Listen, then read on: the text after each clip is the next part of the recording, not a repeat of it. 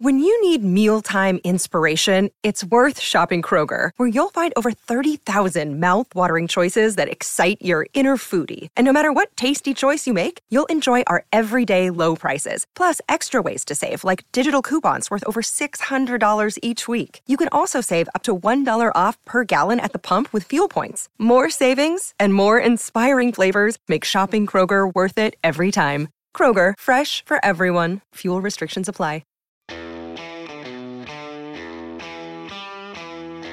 I am Mike Cadlick, your host, joined as always by 98.5 The Sports Hub, Alex Barth. Back to our normal ways of doing the show, as we're after the bye week now, so we're going to get back to it. Yes, for now.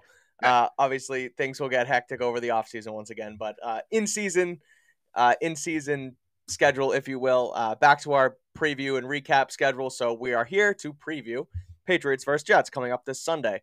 The 6-3 Jets are in town on Sunday to take on the 5-4 Patriots.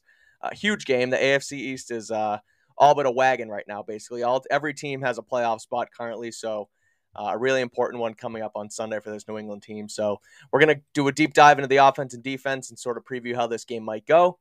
We'll get into a college football minute. Me and Barth will talk about our college football playoff scenarios that we think it should be now that we're close to the end of the season. Then we'll finish it up with some Thursday Night Football preview. But first, I want to get into some news as well as injuries surrounding the Patriots. And then we'll get into, like I said, some injuries on Jets, Patriots as well. Starting off, just a quick news nugget that went down on Tuesday, and then another one that came in today. So Patriots released wide receiver Lil Jordan Humphrey from their practice squad.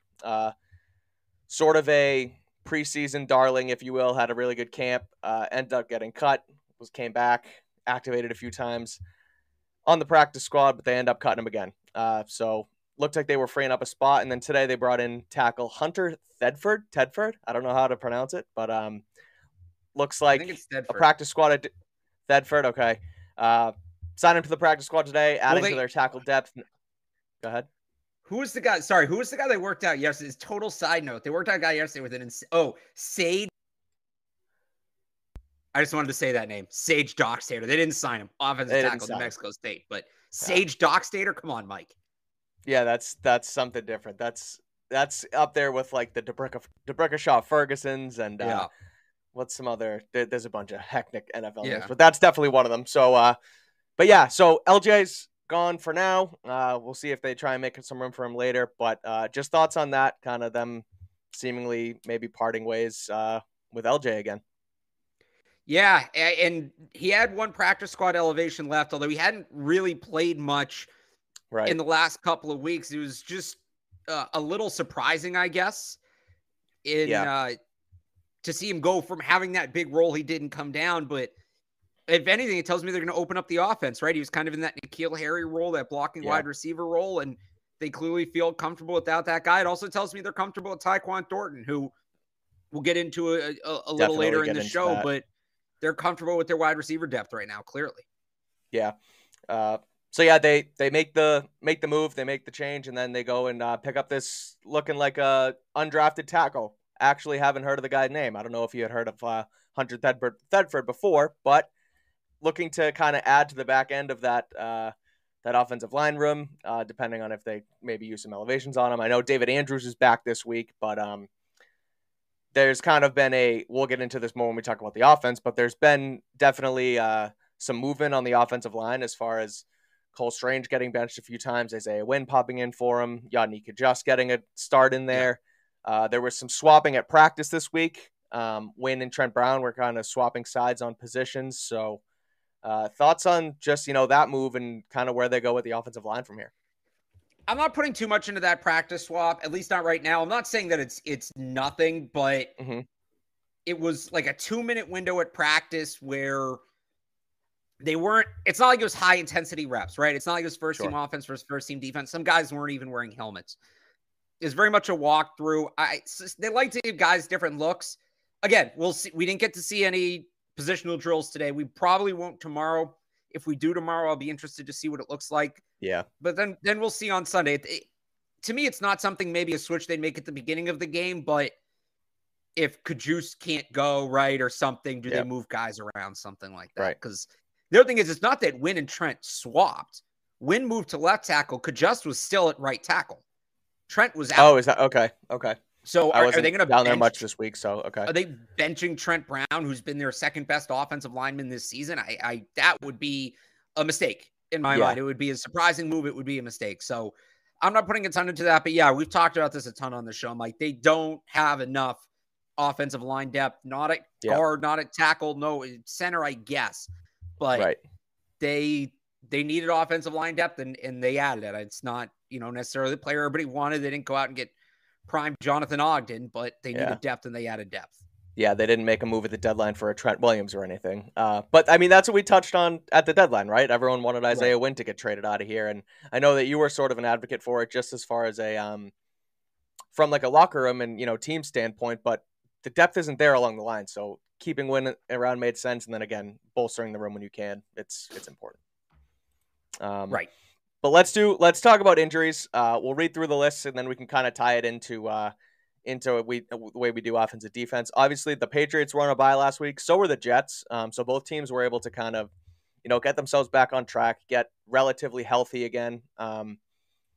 But in saying that, something that's popping out to me on the Jets injury report is Corey Davis just not practicing again with his knee injury. But I feel like there hasn't been much surrounding it. They haven't placed him on IR, but he has not played in what feels like, I don't know, I'm not 100% sure, but he hasn't played in over a month. So he did not practice again today. Defensive tackle Sheldon Rankins didn't practice.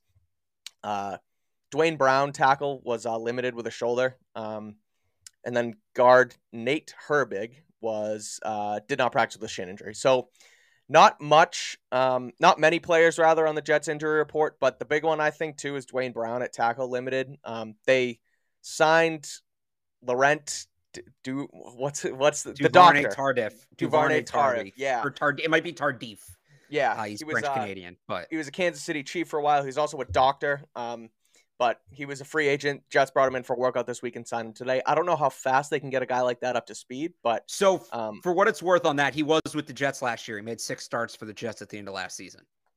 Okay. So I don't know what kind of football shape he's in. He was doing a medical residency. That's why he wasn't signed, but exactly. Like physically, I don't know where he's at. Mentally, I would think he's, if not a plug and play player, very close. Sure. That makes a lot of sense. Again, it's more of like, I was thinking more physically, right? You don't know. Yeah. And that's the question. You don't know where he's at, but it might kind of have to happen with Dwayne Brown being limited today and them sort of, you know, just being bagged up in general, but not much on the Jets besides, you know, Corey Davis as well. We'll talk about that when we talk about the defense, but guy who hasn't played in a couple weeks, they haven't IR'd him, but curious just to see kind of where they go in the receiver room. Patriots, Jonathan Jones was added to the report today. He was not at practice with an illness. Limited, again, was Jake Bailey with the back. Some people thought the back was actually code word for the yips, but we'll see how that plays out on Saturday. Or Sunday, rather. They have Pilardi in there as a, you know, practice squad punter, but just gut feeling tells me Bailey's going to play, got it out. But again, Christian Barmore, limited. Kyle Duggar, limited. Anthony Jennings, limited. Demarcus Mitchell was back today. He was limited with an illness, which is interesting. Maybe they just didn't want to ramp him up too fast. But Parker's back at practice, limited. Josh Uche, limited. And no one full participants, if you will. But that's kind of where we stand with both those injury reports. Anything pop out to you with Patriots? Obviously, Jonathan Jones. We'll see what happens throughout the weekend. But yeah, I mean, you still have this illness going around. It cost Damien Harris the game last week, right? He didn't play. We've seen Shaq Jones had it. Jalen Mills had it. Demarcus Mitchell obviously had it. It's not great. I don't know if they have to specify COVID or not anymore. I was just going to ask that. I'm not sure either. So I actually don't know that. They used to post, like it used to say illness/non-COVID. And if it was COVID, it was its own thing. It was its own list. Mm-hmm. So I don't know if they still have to do that or whatever. There's clearly something going around, so that's not great. We'll see if John Jones can get back.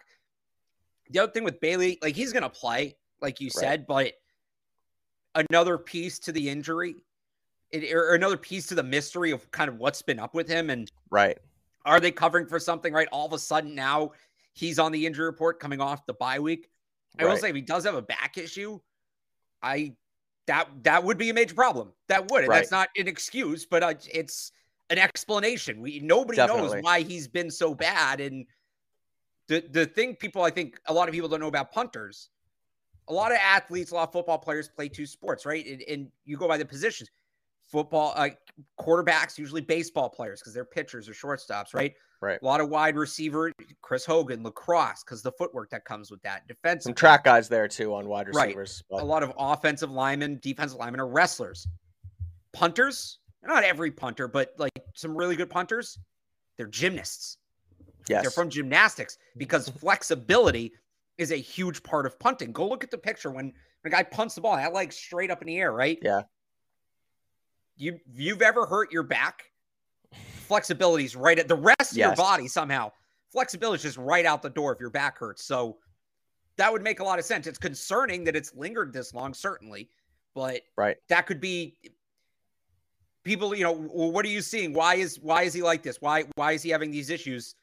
A back injury would make a lot of sense. It would line up with a lot of what we've seen. BetOnline remains your number one source for all your sports betting for football and basketball this season. You'll always find the latest odds, team matchup info, player news, and game trends at BetOnline. Always your continued source for sports wagering information, BetOnline features live betting, free contests, and live scores for almost any sport or game imaginable. We're the fastest and easiest way to bet on all your favorite NFL, NBA, NHL, MMA, tennis, boxing, and even golf games and events. Head to BetOnline.ag to join and receive your 50% welcome bonus with your first deposit. Make sure to use promo code CLNS50 to receive your rewards. BetOnline, where the game starts. Well, again, it's the whole thing with Bailey this year and his struggles, right? It's been like, oh, well, maybe it's just lingering injury from last year when everyone's like, oh, well, he's not on the report and, you know, maybe it is just the yips and he's not still injured. So, you know, what could it be? And then over the bye week, I don't know, tweaks it. Maybe it gets worse. Maybe they're just like, okay, let's stop pushing this off and maybe try and solve this. And so then once he's getting extra treatment, not practicing as much, you kind of have to put him on the report at that point. Feels more something like that.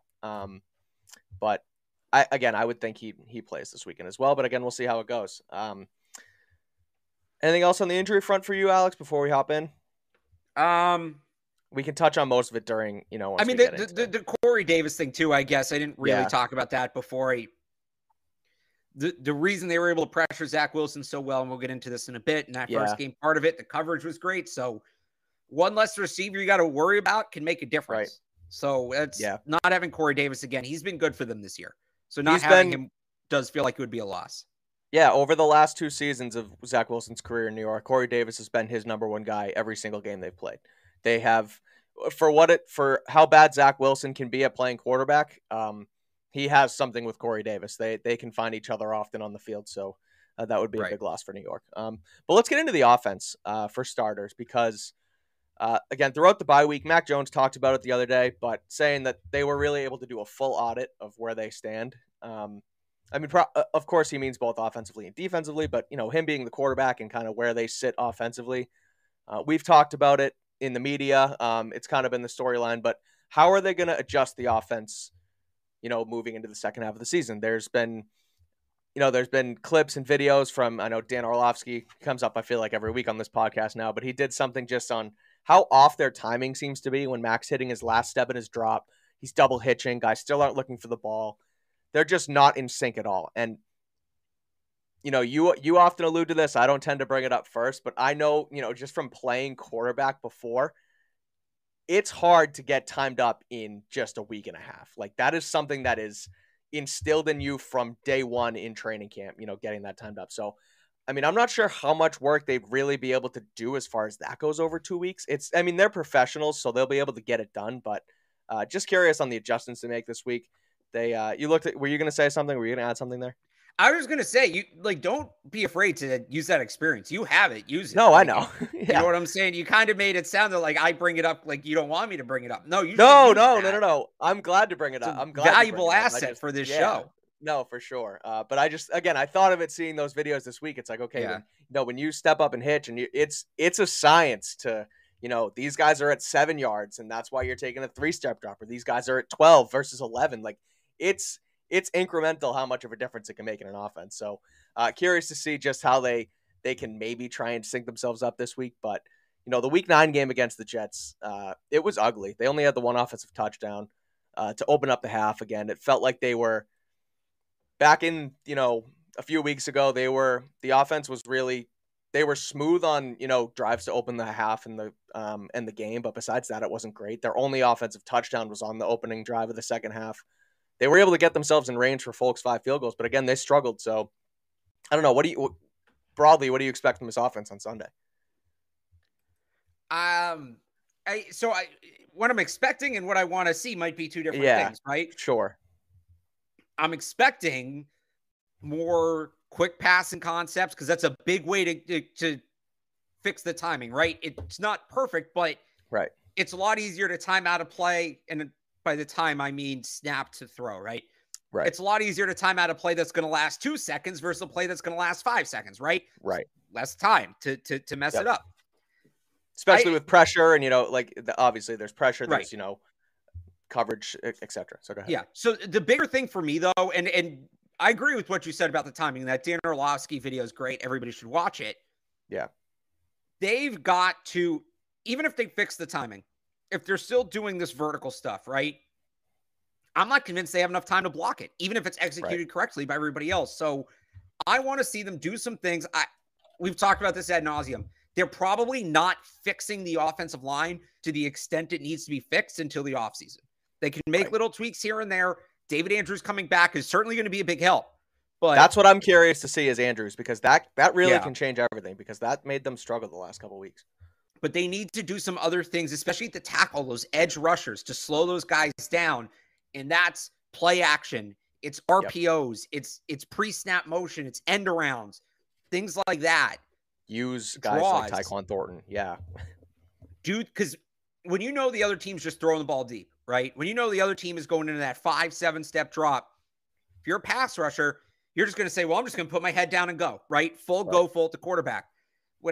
And that's the approach most pass rushers take to start a game, aside from, you know, what they see on film. But what you want to do is, you know, okay, so that guy's going to fire upfield, boom, run a draw behind him, right? Where he gets upfield, he vacates that space to run the ball behind him. Man in motion, pre-snap, you hand that ball off, suddenly you get those eyes going across, right? Yep. RPO is kind of similar where you're making them with their eyes, you're making them look in more than one spot. Exactly. Just do things that give those pass rushers more to think about so they can't pin their ears back and go. That's pretty much that's the big thing I want to see them do. And I think if they do that, a lot of the other stuff will come together. I don't know that it turns them into a 40 point per game offense, but this defense is unfreaking believable. They probably haven't gotten enough credit just because of there's so much focus on everything that's going on the offensive side of the ball, and maybe rightfully so, but the offense just has to be good enough. Like, that's what's so frustrating about this. Yeah. The offense doesn't need to be great. They just need to be good enough, because the defense, it feels like, is the real deal, but the offense can't be good enough right now. And I think if they go to a more quick, quick concept, quick tempo, power run, get rid of the zone run, power run offense, they essentially what they were last year. I think you can expand it a little bit more, but essentially what they were last year, I think that's how the offense ends up being good enough. Yeah. Well, I mean, just like going off that, they just have to be good enough. Right. But like you said, this Jets defense, they're not getting enough credit for what they've done this year. I mean, they've only let up 19 points a game. The Patriots were just good enough the last time, but it's like that they played better. You know, when we kind of took a look back at it, it's almost like they were better than we thought they were during the game, if that makes sense. I mean, they have guys, the players at each level, like you always talk about. And, you know, I'm kind of taking that into my own, assessment when I do these types of things, but like they have, you know, two guys on the front, John Franklin Myers and Quinnen Williams is a stud, CJ Mosley in the middle, Sauce Gardner in the back end. Like, they have guys you have to worry about at every single level of this defense. And as bad as they were the first meeting, the one touchdown to Myers at the goal line and then the 5 field goals, if they can do that again and just finish another one of those drives, then they're going to be in good shape, because this defense is going to be able to carry them. So this, again, the defense is legit. They're like 10th in points per game, but they feel they're studs, but they still feel beatable to me, because you saw it 2 weeks ago, and I feel like there's just so much room to build off of what they did when they played them in week 9. Yeah, they're sorry. I'm honestly in the background, it looks like Twitter's about to just like end. So I'm trying to make sure we have even more. Is there even more Twitter news? at Real Alex Barth on Instagram. Apparently they just locked the building and told everybody they're not allowed back in the building anymore. Yeah. So I'm sorry. What was you gonna have? No, you're good. No, this is good. This is, you know, I just said that the way that they played the last game, it was like the way they played the Jets last game, they played them better than we expected them to, I thought. And they were able to get in field goal range, and they only scored the one touchdown, but it feels like this Jets team is like, even they're beatable and they can get there if they just finish the drives. And they played better than they played better than we thought they were going to. Yeah. Okay. Yeah. And it was still considered a bad game. So like, I don't know. I feel like they had a bit of a recipe there, even though this team is really good. And it's kind of the story the whole season. When Mac wasn't pressured, they were fine. And that's been the case all year. Mac's completion percentage, clean pocket, is 77%. It drops down to 44% when he's pressured. So right. The stalls where Mac was getting pressured, if they can get it blocked up front, I actually think the offense can, again, be good enough, maybe a little bit better than that. It's a big if with the way this team has looked. So that's where getting David Andrews back, like you said, and we'll talk about the Patriots on the defensive side of the ball. I think this entire game comes down to the pass rush and the pass protection on both sides. Yeah. David Andrews coming back could be a major flip for the Patriots in this game, because the Jets are going to be who they were, especially if Corey Davis doesn't play. It's basically the same group. They're missing starters on the offensive line, but those guys are out for the year. Elijah Vera Tucker, Mekhi Becton, right? Patriots get a guy back they didn't have last time, and that could make a big difference, especially when you consider the impact the pass rush had on the Jets pass rush had on the Patriots offense. And it's important to remember, again, we talked about this last time they played. The Jets really only rush 4.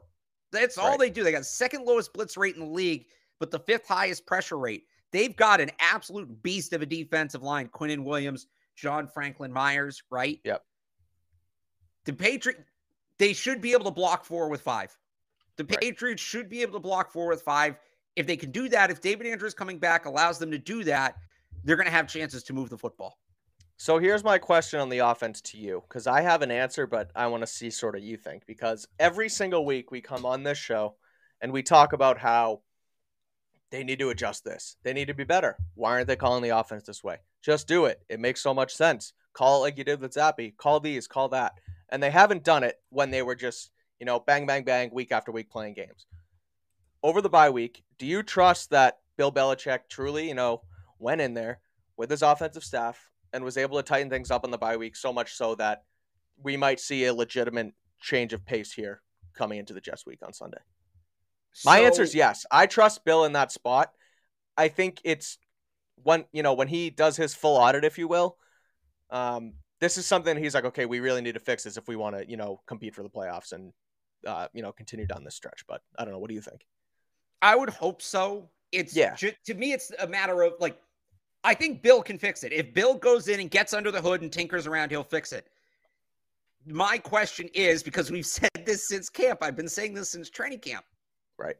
Does he look at it and say, it's Matty P's offense, it's Matt Patricia's offense, it's Matt's job, like, either it's Matt's job to handle it, it's Matt's job to dig himself out of this hole, or I trust Matt to get out of this? Because we said this in camp. Right? When the offense wasn't working.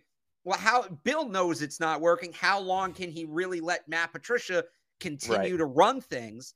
Well, here we are. It's November 17th and Matt Patricia is still running things. So I trust Bill to be able to, I trust that Bill knows how to fix it if he takes the agency to fix it. I just don't know if he's going to take the agency to fix it, because I feel like if he was going to do that, I shouldn't say, all right, let me take that back. It would have already happened by now. On one hand, I feel that way, that if he was going to fix it, he would have done it already. On the other hand, the bye week is kind of a time it would make sense to do that. They do have a relatively later bye this year. So if not now, never is pretty much where I'm at with it. If not now, then it's the off season, hopefully. And if Matt Patricia's back next year, then it's just not happening. I don't think it'll get that far, but I also didn't think it would get this far. So. Well, even in that, when the struggles continue to happen with the Zappy versus Mac thing, right? It's, we have the Bears, we have the Jets, we have the Colts, we have a bye. let's get through this the way things are happening, and then we take a look at it. I can see that having had happened, and then this is the time and the place to do it. But, I mean, like you said, if they don't, I don't know. I don't know where they go from here. The one last piece just on offense is Ramondre and the running backs. I want to just bring up a thing we talk about on the show all the time, but, you know, they need to – Ramondre is their one, and they're going to feed him and get him his touches, but, you know, with Harris back, both from the hamstring and now back from the illness, getting himself healthy, he had a whole week to do so. They really need to spell those backs more at like a 60-40 pace, even closer to maybe 50-50. You've talked me off this ledge at the beginning of the year when I was just swooned over Ramondre, and I was like, he's their guy and give him the rock. But now that they're in the playoff, they're really integrated into this playoff hunt. They need to make sure Ramondre stays healthy throughout the stretch run. And I expect and I hope that, you know, they split up these carries and split up these touches from the backs this week, more so than they did at the end right before the bye week. And it doesn't just have to be the backs. Like, yes, I'm with you 100%. Right. But these issues can solve each other. End arounds to Kendrick Bourne, end arounds to Tyquan Thornton, screen passes, RPOs, like it all interconnects. It all intertwines, right? So, yes, I want to see Ramondre Stevenson's usage rate go down. This is honestly a game, though. Remember, like, back when we were talking about this during the Lions game and the Browns game, and I said, don't you want him to be available for that game late in the year when you really need him? This is kind of that game. This, if they were going to run him a ton, big divisional game, another wild card team as well. Like, this is the game where I want to see him. But there's also still two Bills games coming up where you want him to be healthy in that spot as well. I would say this is probably their third. No, Dolphins game is probably bigger because they at least have one win over the Jets already. But yeah, that's fair. Like, this is kind of the game I had in mind where I was like, you might want to save him for that one. So, but yes, I'm still with you on that 100% on the offense and getting the other backs more involved. And I think people forget Damien Harris is still a very good back. There seems to be this one or the other mentality when it comes to the Patriots backfield. Not only is that not necessary, I think it's the incorrect approach. So let Damien Harris get involved on early downs. Let Ramondre be the third down back. Honestly, I'd like to see them, like, big picture. I'd like to see them go back to what they did at the beginning of the season, which was alternating drives and then just Stevenson on third downs, right? Right. That's how I'd like to see them approach it. I think that's probably the best setup they have. Yeah, well, like you said, too, like, you know, forgetting about where we were just 7 weeks ago. I mean, Damien Harris was the starting running back on this team up until basically his injury. Ramondre ends up getting reps, and then he just kind of took over the role from there, as he should. But like you mentioned, just don't forget that Damien Harris is a good back, too. I'm with you. I kind of fell for it a little bit there just in the Ramondre haze because, I mean, he's a stud. But I like what you said, too, just about incorporating and, you know, getting running plays out of not your running backs. I mean, an RPO, if you throw the bubble screen quick, that's essentially just a run. Get the ball in space to someone's hand and just go. But, yeah, that's where I see this offense going this week. Before we get into the defense, let's just talk about our friends at LinkedIn because these days... A lot of people looking for jobs right now. Yes, a lot of people. Twitter jobs. Yeah, it's crazy. I just saw your tweet, too. Follow Alex on Instagram. Follow me on Instagram because this thing might go down, and Twitter is the town square, so it might have to be Instagram now. But anyway... I'm making one of these Mastodon things, man. Yeah, we'll see. Whatever that is. You're doing that right now? Pretty much. These days, every new potential hire can feel like a high-stakes wager for your small business. You want to be 100% certain that you have access to the best qualified candidates available. That's why you have to check out LinkedIn Jobs. LinkedIn Jobs helps find the right people for your team faster and for free. We use LinkedIn Jobs here at CLNS Media, and we can't recommend it enough. It's super easy to post your job. Then just add your listing and the purple hashtag hiring frame to your LinkedIn profile to spread the word that you're hiring. Simple tools like screening questions make it easy to focus on candidates with just the right skills and experience so you can quickly prioritize who you'd like to interview and hire. As we inch closer to December, now's the perfect time to add the right team member and end 2022 strong. It's why small businesses rate LinkedIn Jobs #1 in delivering quality hires versus leading competitors. LinkedIn Jobs helps you find the qualified candidates you want to talk to faster. Post your job for free at linkedin.com/beat. That's linkedin.com/beat to post your job for free. Terms and conditions apply. I'm sorry, hang on. Is Twitter actually going to go down right now? Why is it getting that serious? That would just be wild if it happened while we were on the air. Like, I see everyone tweeting their Instagram handles, but I don't think it's going to happen that fast. But here's the thing. Like, I thought it was people, like, just, like, freaking out for the sake of freaking out. But, like, very level-headed people are like, hey, guys, this might be it for Twitter. You know that meme that's like, I wish I wasn't living through a historically significant event right now? Yeah. Anyway, real Alex Barth on Instagram and on Mastodon now, apparently.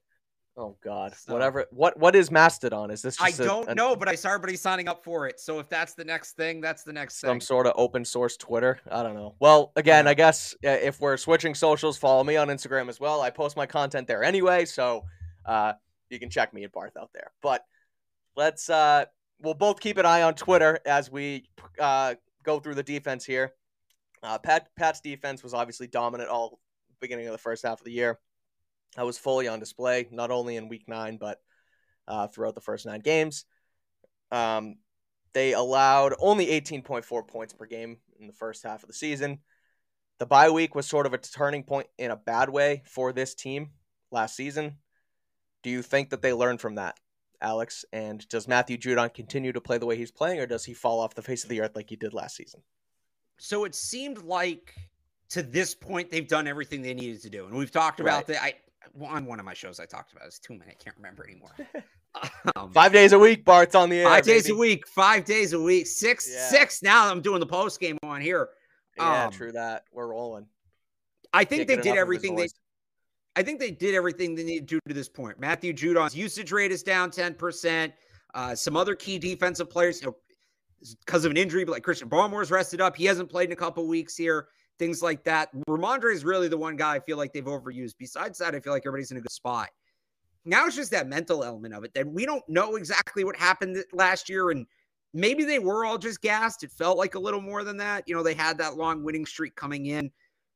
Now it's just how do they handle it? And it's not something we can sit here and say, I think they'll handle it better. I think they'll handle it worse. Like, we're not in the room. We don't know. So it's a very good question. It's a very good question. I think they have done a lot to make things easier for themselves coming out of the bye. The question is, will they take advantage of the situation they've set themselves up with? Yeah, I mean, I also just look at it in terms of comparing it to, I mean, this is the first time we've been able to do this for a division game, so just comparing it to what we saw last time. I know we think Zach Wilson stinks, and I'm with you on that, but I also don't think we're going to see the same Zach Wilson we saw last time. Jonathan Jones had it this week, but It sort of seems like, you know, Mike LaFleur. Yeah, Mike LaFleur. I do that all the time too. Yeah, sort of found a recipe for how to call this offense since the disaster that was the Patriots game, because they went and beat the Bills. I pulled the numbers just as far as how they compared calling the offense versus the Patriots versus the Bills just a week later. They only had 15 rush attempts against the Pats compared to 34 against the Bills. And they threw it 41 times against the Pats compared to 25 times against the Bills. They took the ball out of Wilson's hands more. They gave it to their backs. That's obviously because they also got James Robinson back into the mix a little bit, because they had traded for him just the week before. He probably couldn't grab as many reps as, you know, he wanted to that fast, but they were able to get him into the fold. But it's not like they had to throw more and run less against the Pats because they were down the whole game. Like, that was a close game, just like the Bills game was. And they stuck to their bread and butter in the Bills game rather than, you know, jumping ship on the run game against the Patriots. So I don't know. I'm interested to see how they call this offense. I think the Patriots, I mean, the Bills defense is one of the best in the league. The Patriots are up there with them. I just don't think Wilson's going to be as bad as last time. I think that's up to them. Again, we talked about this before with Mac, with the pressure, right? You know what Zach Wilson's passer rating is when pressured this year? Passer rating out of 158.3. Single digits. Yeah, 6.6. Is it? Holy moly. Yeah. And they pressured him a ton in that last meeting. 37% of his dropbacks. It's the highest rate he's been pressured this year. And look, they only had 2 sacks. They only even hit him twice. But the thing about Zach Wilson is he won't throw the ball away. So if you kind of hem him in, right? And I thought they had a great rush. They had a great rush plan. Remember, it's the week after the Bears game, where they were all over the place. They came in disciplined. It was like dogs herding sheep. They corralled him against the sideline. They corralled him into the boundary and basically said either throw it or we're going to push you out of bounds. He refused to throw it away, so he started making really risky throws. You know, wouldn't you have it, 3 interceptions? So right. I think they can duplicate that because it's the same pass rush. Actually, it's not the same pass rush. They're going to have Barmore back. Right. Same offensive line for the Jets. If they make any change, it's a guy who hasn't played an NFL game in about a year. Right. So I think they can pressure Zach Wilson and force him to make mistakes, assuming the Jets do the same thing. Now, here's the 2 questions. Can the Patriots cover it on the back end? Because you still need to cover it and not give him any quick options. And that's where the Jonathan Jones injury comes in and potentially Corey Davis coming back.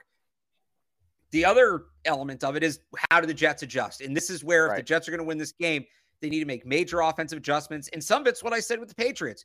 Quick throws. They ran some RPOs and some read options in that first meeting that they did very well with. They went away from it probably earlier than they should have. Yeah. If I'm the Jets, I'm calling RPO after RPO after RPO, and I'm building in a read option package into that RPO to give Zach Wilson the opportunity to keep the football. If they're going to try to drop back and throw it and just run the offense they've been running, which is more vertical, I think Patriots tee off on Zach Wilson again. I really do. It's kind of the same thing both ways. Like, I feel like the game plan for both teams is the same and the issues are the same. But again, if it is really the same and the Patriots won last time and now they have David Andrews and Christian Barmore back, right? Feels like that's trending in the right direction, right? Yeah. I mean, they'll also probably have Duggar back, who they didn't have last time. Tyler Conklin, Duggar's another good one. Yeah. Right. Yeah. Conklin. I mean, we talk about how I hate tight ends on this show, but they always seem to come back and haunt me. Who was it? Mo Alley Cox against the Colts. I don't think they didn't do anything. So I mean, they didn't throw the ball. They didn't. Yeah. That was, yeah. So, but no, tight ends have owned me. But again, I think with Duggar back, I mean, Conklin had 6 catches for like 80 yards and 2 touchdowns.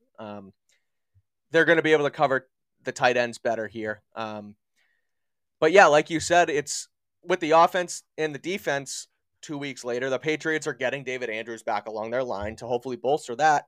And then on the defense, like you said, they're getting Barmore back up front. They're getting Duggar back on the backside. So that's going to be huge. I think that they're also not, like you said, they're not getting Corey Davis back. So they're going to be able to cover this team and they're going to be able to get pressure. I really feel like Zach Wilson, he seems, your guy on the Sports Hub, Tony Maz, just calls him out. He's so stupid. He's dumb.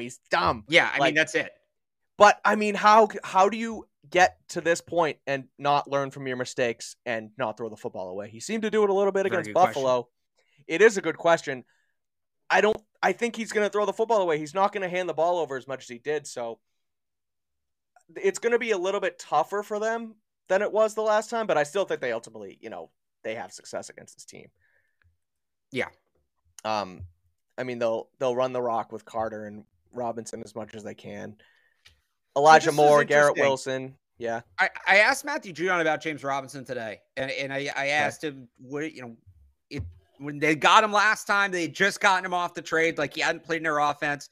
It's been 2 games. What have you seen? And he seemed to indicate, like, it's way too early to make any distinction off of that. So I think I think that's part of what hurt them last time too. They were really down to 1 back. Right. It doesn't sound like Robinson. Right. It doesn't sound like Robinson's that involved. Even, this is coming off the bye, so he may be more involved now, but through those first 2 games, it didn't sound like they had him doing much.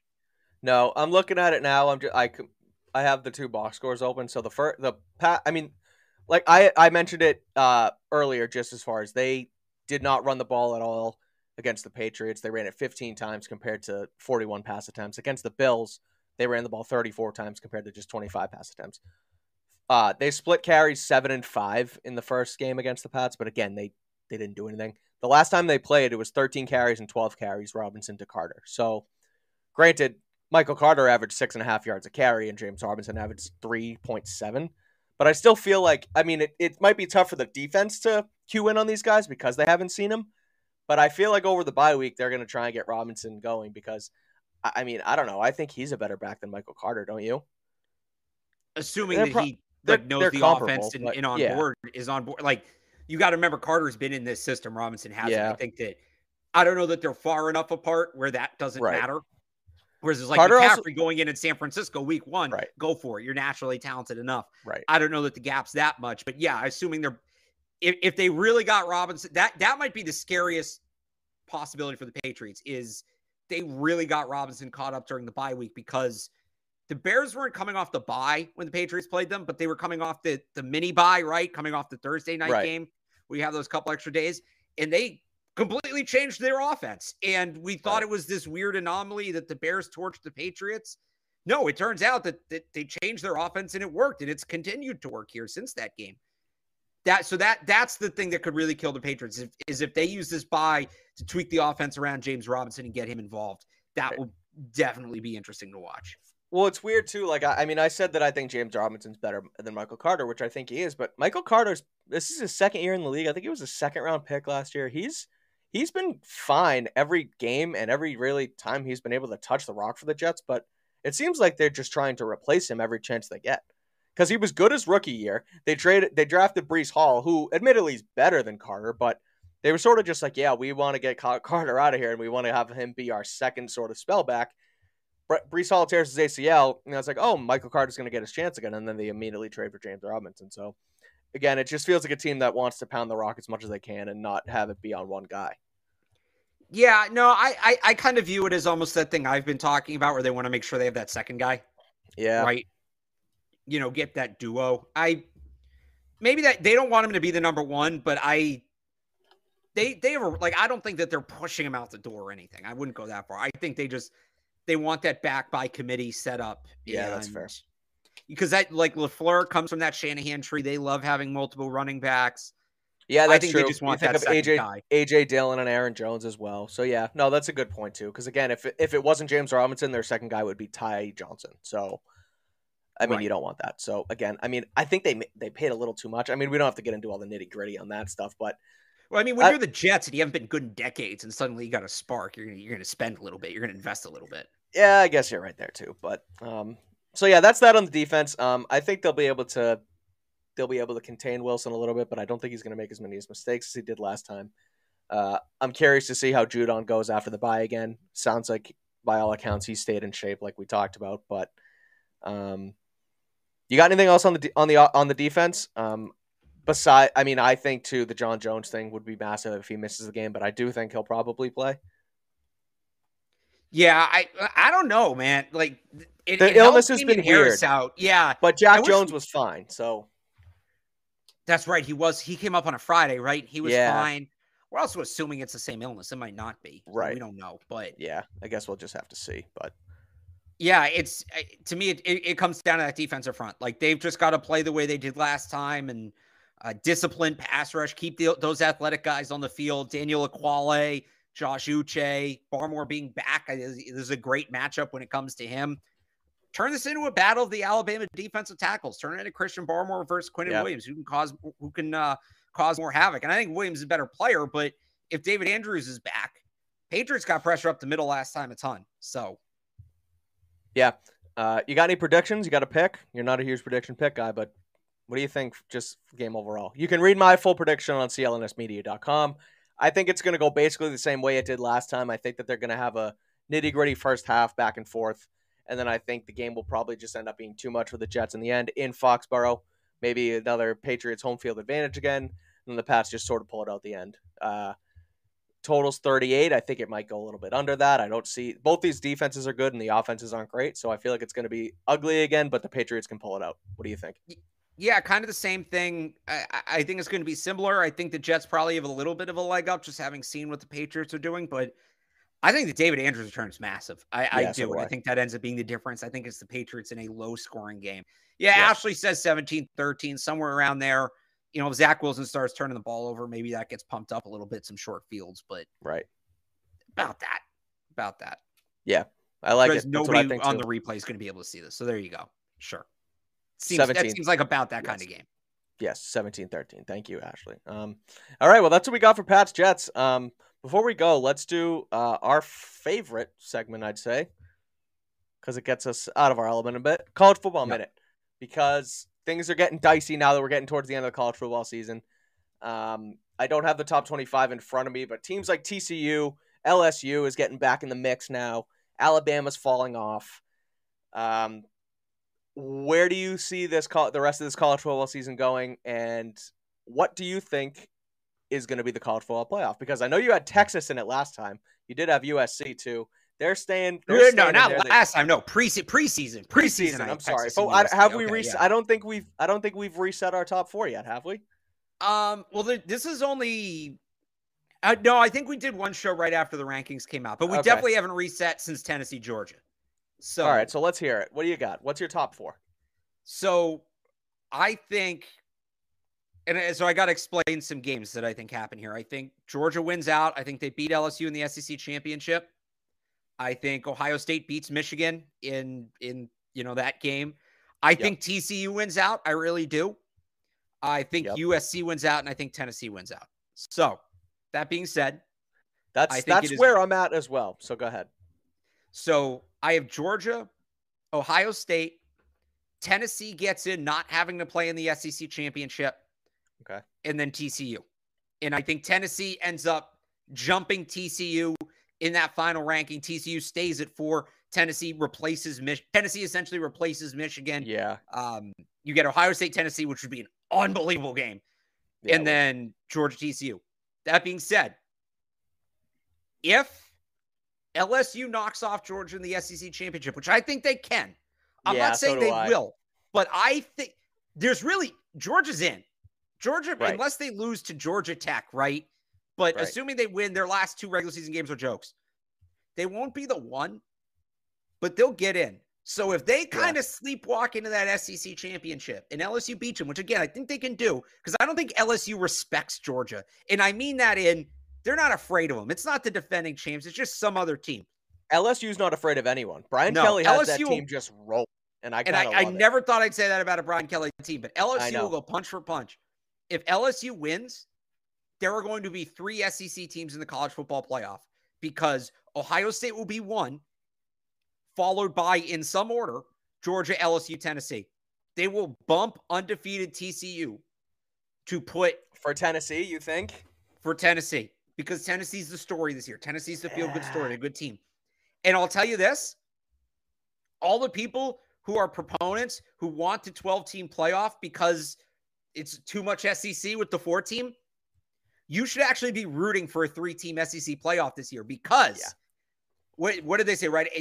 By 2026, but as soon as 2024 for the 12-team, if there's 3 SEC teams in the playoffs this year, they will expedite the hell out of that and we'll get the 12-team playoff next year. So that's how, and look, maybe things get weird. I do think the sleeper is USC. If, TCU drops a game and Michigan gets blown out by Ohio State, and maybe Tennessee is a hiccup here down the road, undefeated USC, they're probably the only team from the Pac-12 that can make it. I think Utah's too far out. Right. One loss. The only one-loss team. They need a couple things to roll their way, but they're the other team that I think still factors in. But, I think it's down to really 6 teams at this point. I guess it's 7, but unless Ohio State, Michigan goes to, 7 overtimes and it's clear those teams are even, I don't see how they both get in. Well, I think if... Well, I'm sort of looking at it now. So, so they're going to play in the Big Ten, right?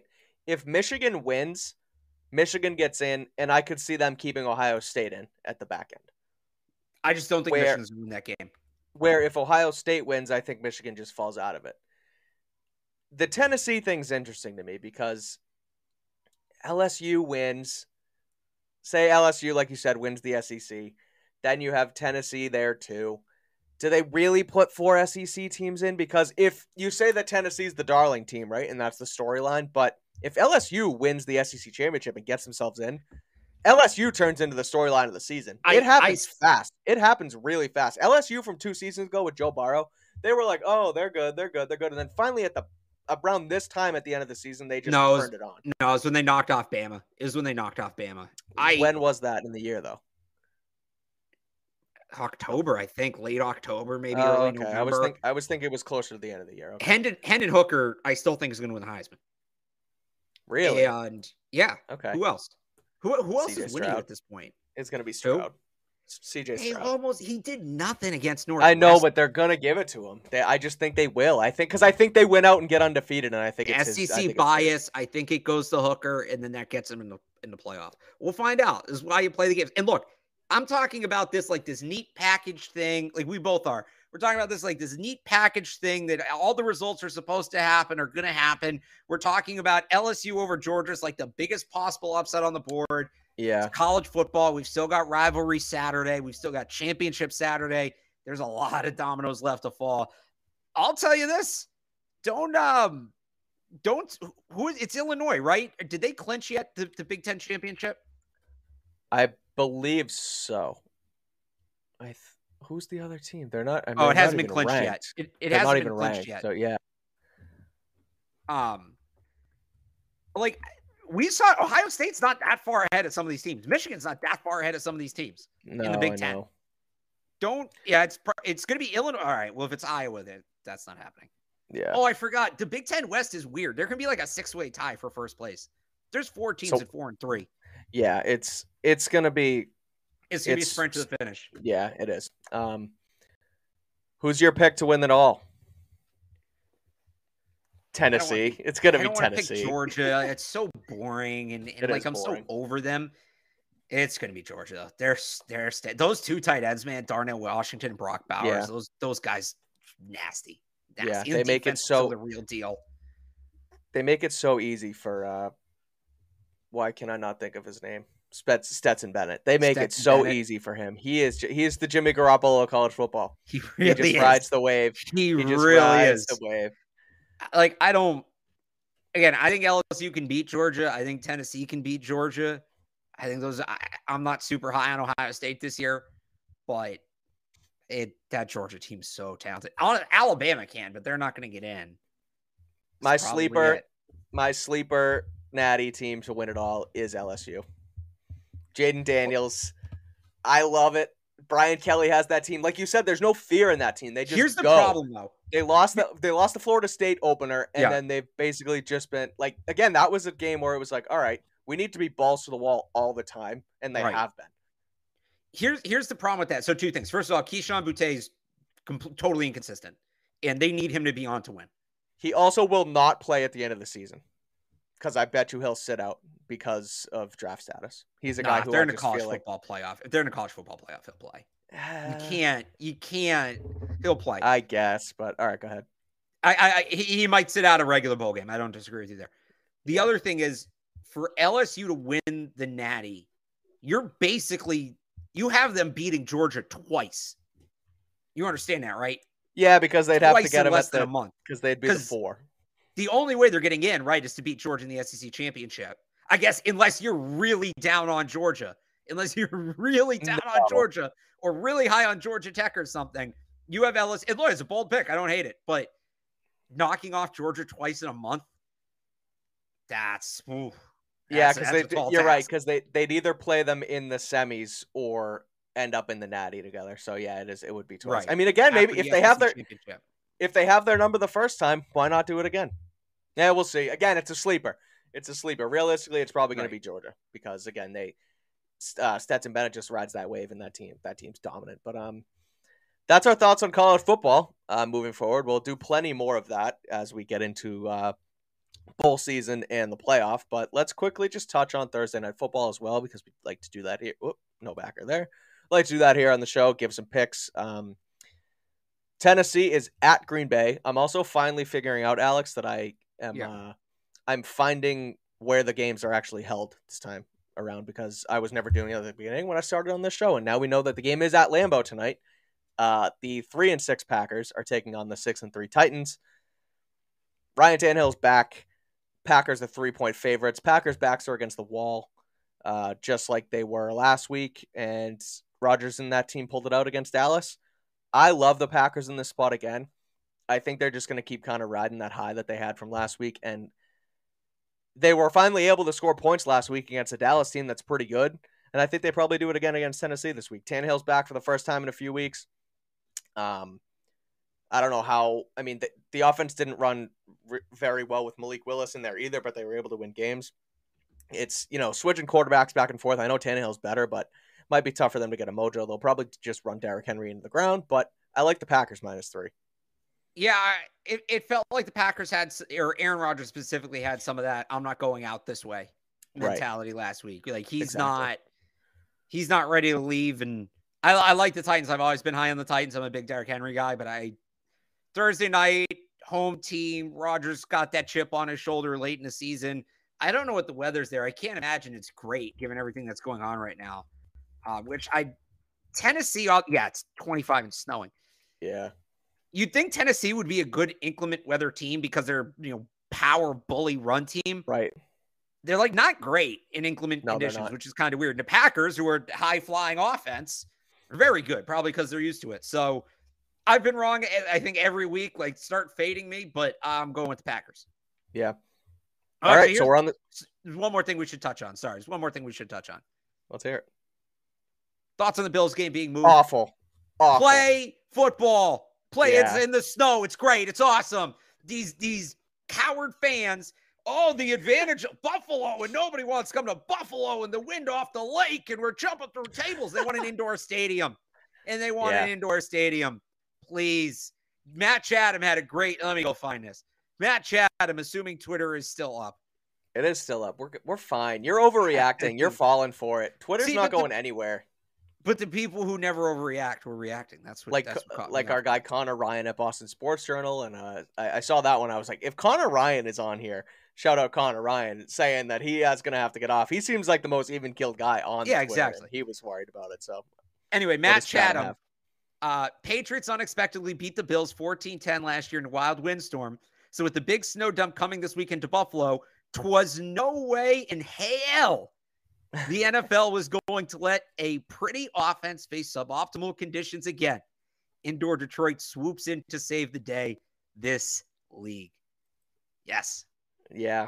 Again, they are framing it as an abundance of caution for fans. But if the fans want to go, the fans want to go. Leave it up to them and play the game. It's football, like you said. It would have been fun. 3 to 6 feet of snow, and they're moving it to Detroit. So... yeah, no bueno. I mean, there's been games out there, though, where, I mean, remember the Calvin Johnson game where he had the whole thing of snow in his helmet? And, like, they play it in those conditions. I don't know why they decided to do it now, but it's awful. It's too bad. The Bills get 2 games in Detroit over the next 4 days as well, because they're playing this Sunday there now, and then they play there on Thanksgiving Day. Yeah. I wonder if they'll – so we were talking about this today. I wonder if they'll stay out there and practice out there, or if they'll like go back and forth, but yeah, that probably depends on the weather and how well they can travel. Right. That's a good point. So yeah, that's too bad. 'Cause football's turning into not football anymore. Twitter's turning into not Twitter anymore. It's just this world is a mess. It's too bad. But, I guess I usually cap this show off by telling you to follow myself on Twitter at Mike Cadlick and Alex on Twitter at Real Alex Barth. You can still do it, but I believe our Instagram handles are the same. So God forbid Twitter goes down. You can catch all our content there as well. I don't think 985thesportshub.com or clnsmedia.com are going to go down like Twitter, so you can read our stuff on there. Again, the Patriots are taking on the Jets. Big division matchup on Sunday at 1 p.m. Me and Alex will be back on Sunday night to recap that game. We'll be back the following Tuesday as well to do another recap. So read Alex's stuff, follow him everywhere, do the same for me, and we'll be back on Tuesday.